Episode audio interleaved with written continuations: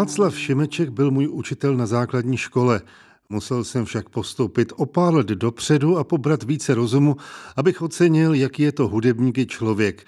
Dnes jsme přátelé a raduju se z každého nového CDčka a vydařeného koncertu, zkrátka úspěchu třeboňských pišců, unikátního souboru zobcových fléten, který s manželkou Milenou založil a jímž už dlouhou dobu rozdává radost lidem líbezným spojením klasické, lidové i populární hudby. A to nejenom v Čechách, ale i v zahraničí, včetně Vatikánu.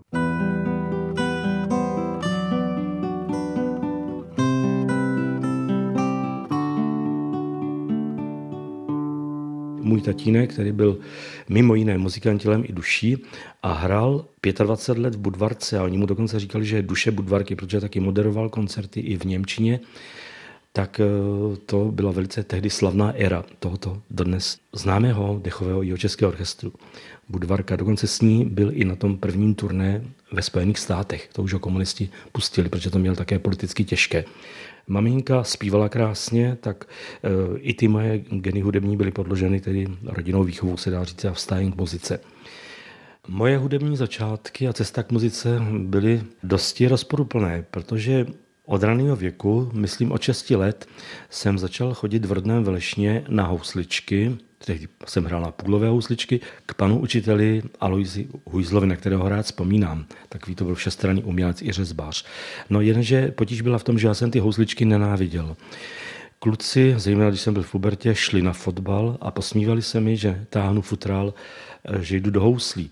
No takže tahle ta neláska, já jsem hrál s odporem. Ne, že by mi to nešlo, ale hrál jsem s odporem.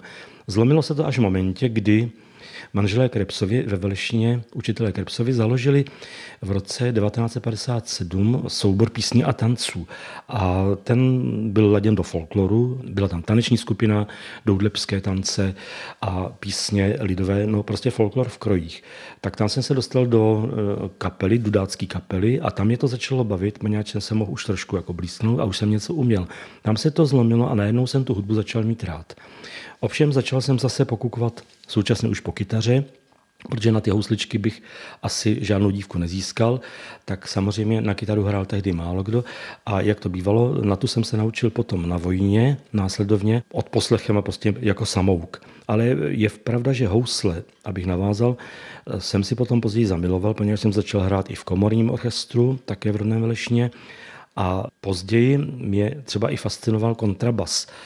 No, takže jsem se učil na basu, noty jsem uměl, taky jsem tam měl učitele na basu, později na baskytaru a hrál jsem tedy i v taneční kapele, tehdejší populární muziku. Je pravda, že jsem prošel postupně snad kromě dechovky, kterou naopak miloval a hrál můj tatínek, že kromě dechovky jsem prošel postupně všemi hudebními styly a směry, což se mi tedy vyplatilo potom následně s manželkou v práci s a proto jsou taky pišci tak všestranný soubor. Ale já se musím vrátit k těm houslím. Když jsem nastoupil na pedagogickou fakultu, tak jsem housle začal, dá se říct, studovat na úrovni profesionálně a paralelně hudební výchovu a jazyky, konkrétně ruštinu, později dálkově ještě češtinu. Tím chci naznačit, že můj život se odehrával kantorský nejdřív na hudebce v Třeboni nebo na tehdejší Lidušce, kde jsem nastoupil k panu řediteli Kohoutovi v roce 68. To je zajímavé datum, 1. září 1968. No, v té době jsem dojížděl z Budějovic a pár dní předtím přijeli sovětské tanky. No, zase tady musím trošku odbočit, poněvadž v té době jsem dělal taky country muziku a to už jsem učil několik let. Bydlel jsem v Jindřichově Hradci dva roky, tam byla parta trampská, založili jsme skupinu zpívající kytary, později jsme ji přejmenovali na westernovou skupinu nebo countryovou skupinu Bizoni. Pravdou je historickou, že to bylo v roce 66, kdy začínali v Ústí nad Labem první porty, později slavné porty. Pravdou je, že na třech těch portách jsme se zúčastnili s těmito bizony docela úspěšně a stáli jsme tam na podiu s několika málo kapelami, které v republice tehdy existovaly, namátkou skutečně mladí Rangers, Greenhorns a podobně.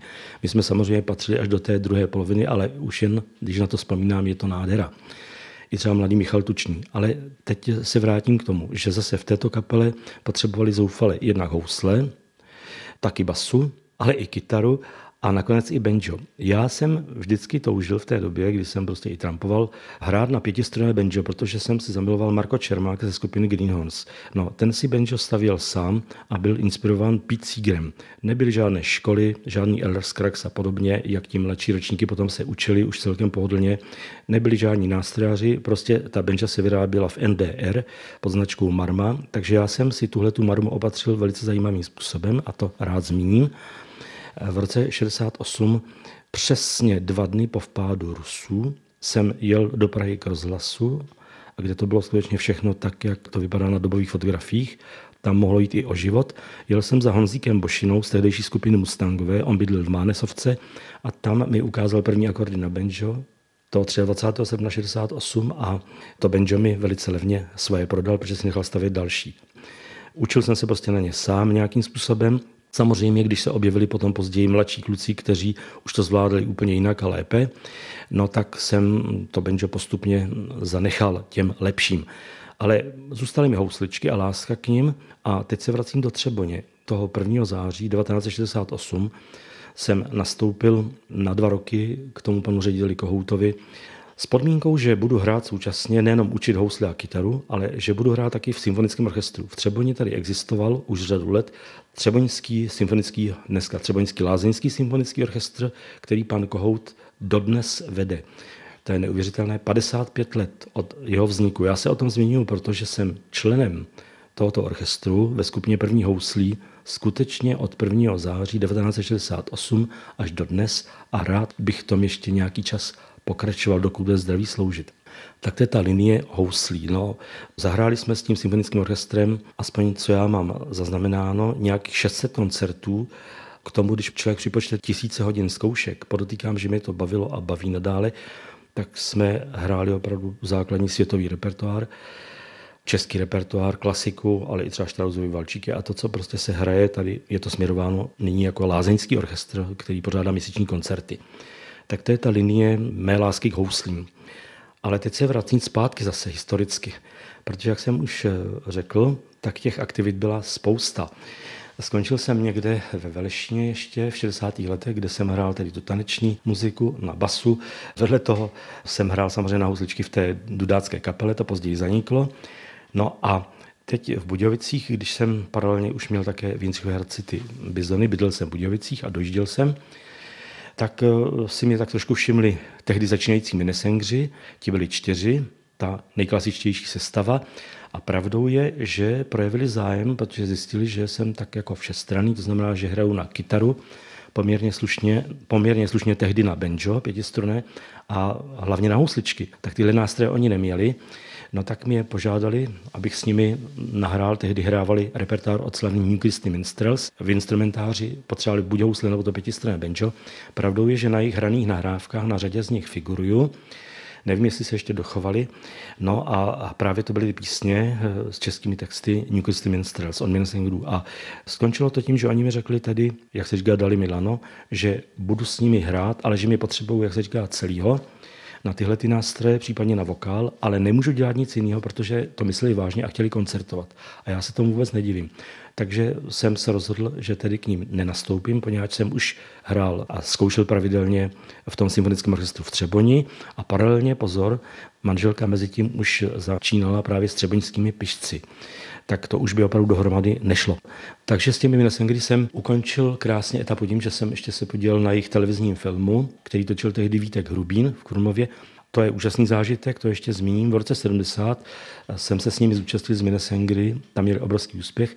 Tam jsem ovšem figuroval ve smyčcovém triu doprovodném na druhém folk country festivalu, který potom komunisti zakázali a úplně zničili. Tam vystupala jména jako Hudka, Kalandra a tak dál a tak dál. Tak to byl velký zážitek. No a teď už bych se raději zmínil o tom, jak jsme došli k pišcům, k třeboňským pišcům. Soubor Třeboňští pišci založila moje manželka Milena, my jsme spolu studovali a je nám tedy letos oběma 70 let. Nikoli já. No, ona ho založila ze žáčků své třetí třídy základní školy při gymnáziu v Třeboni. A v těch začátcích já jsem ku podivu nějak žádný velký zájem o ten soubor neměl, protože na flétničku jsem vlastně nehrál. Ona se na tu zobcovou flétnu, na sopránku, naučila hrát od svého tatínka měl takové vlastenecké jméno Josef Václav Kratochvíl a byl to dlouholetý ředitel nejdřív základní umělecké školy nebo Lidušky ve Vrchlabí. Tam byl milovaný a všestranný. Byl vystudovaný dirigent, zbormistr, skladatel, houslista. A tady musím zmínit, že tento otec mojí manželky Mileny jménem Josef Václav Kratochvíl studoval na konzervatoři, protože byl stejný ročník s Jaroslavem Ješkem. Odtud taky pramení naše láska a hluboký vztah k Ješkově muzice.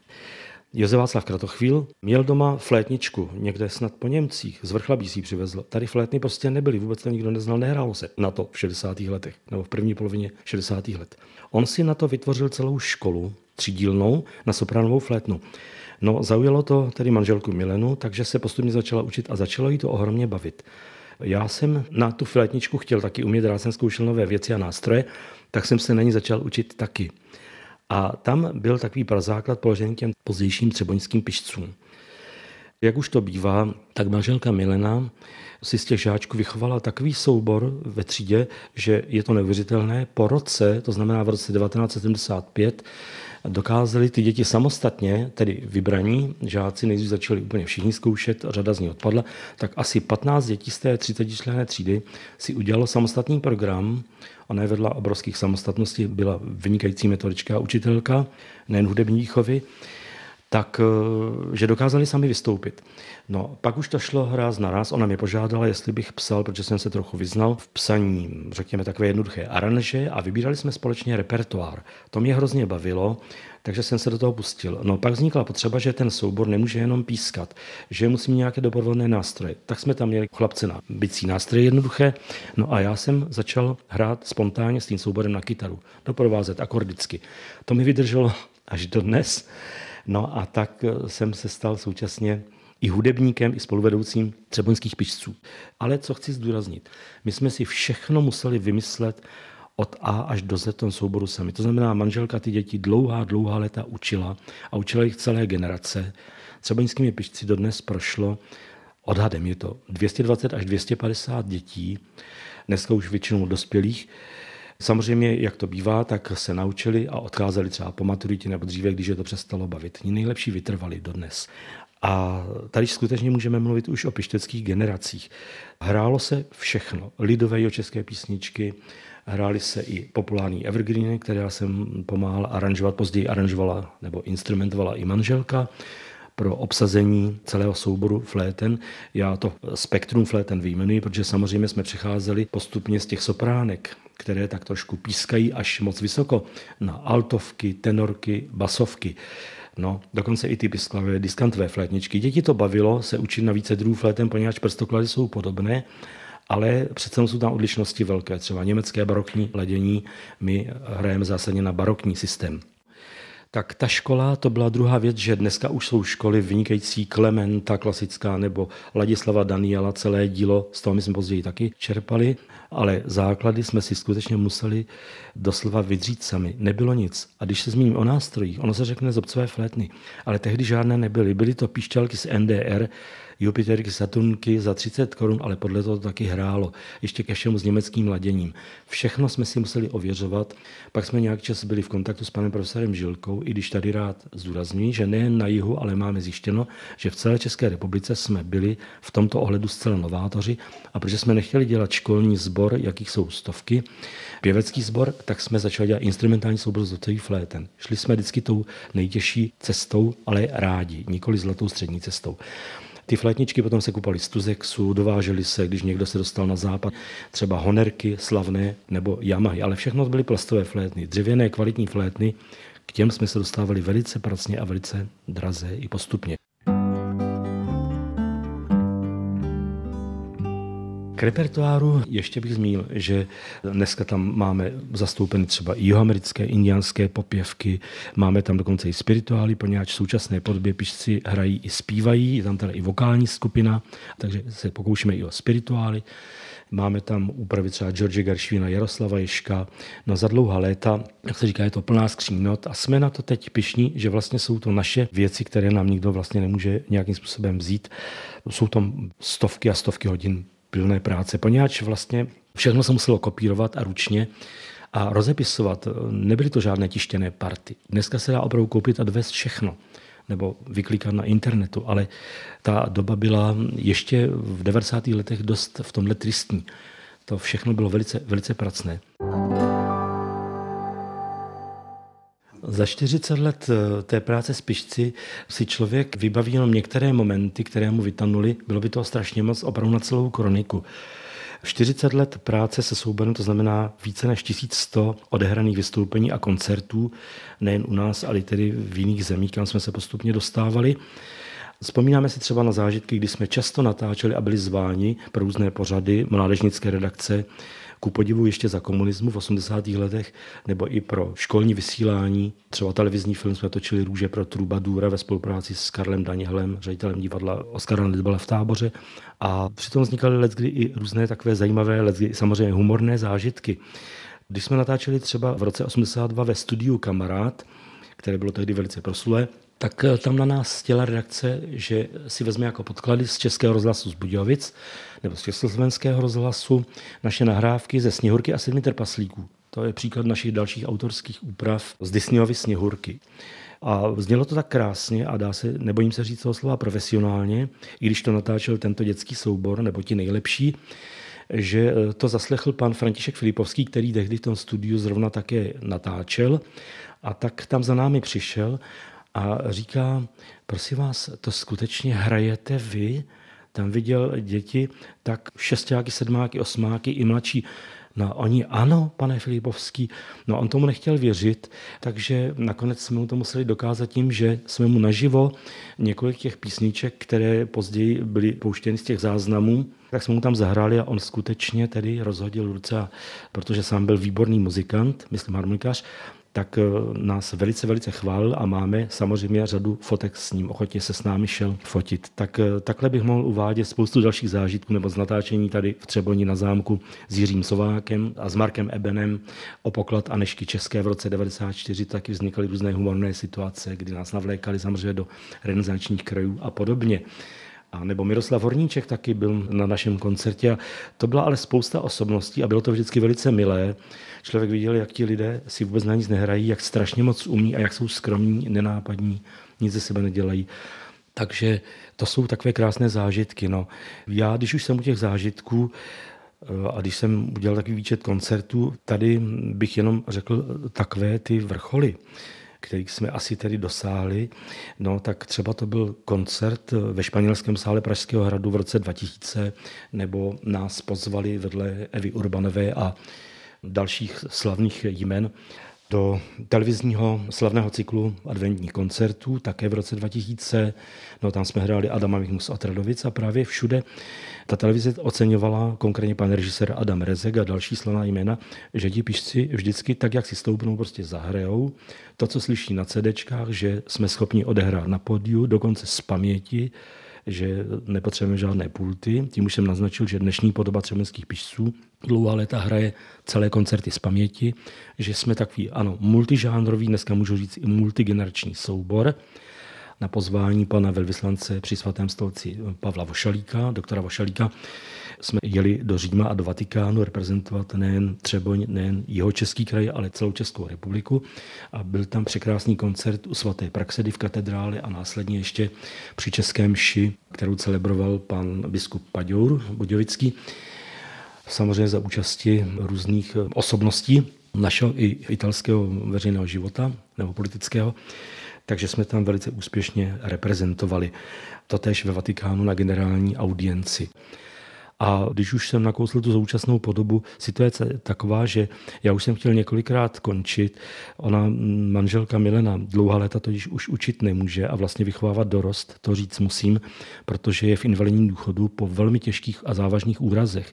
Takže to máme opravdu velice stíženou situaci, jenže já tu muziku nenechám a pokud to půjde, tak se snažím to řešit takovým kompromisem, že jsme tedy koncertování omezili, rovněž zkoušení, ale na druhé straně máme takový tým takových bezvadných mladých lidí, se kterými máme nádherné mezilidské vztahy a těšíme se na sebe o to víc, o co třeba méně se hraje, že vždycky tak těch asi 10 koncertů do roka jsme schopni uskutečnit. A tady musím zdůraznit, že jsou to velice obětaví takový naši nejlepší hráči, kteří k nám mají vztah a my k ním od malička, protože spolu kráčíme už dlouhá léta, možno i desetiletí.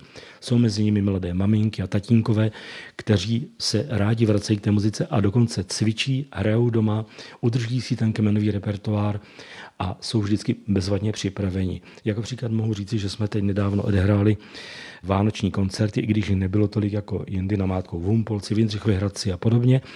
V Třeboni samozřejmě to byl gala koncert ke 40. výročí, je to i zdokumentováno taky na nahrávkách a musím říci, že ti pišci vyzrali jako víno, že můžeme věřit, když se sejde zkouška, že se tam skutečně nestrácí čas, jenom nepřehrává, ale ty skladbičky se dotahují a že to opravdu má profesionální zvuk.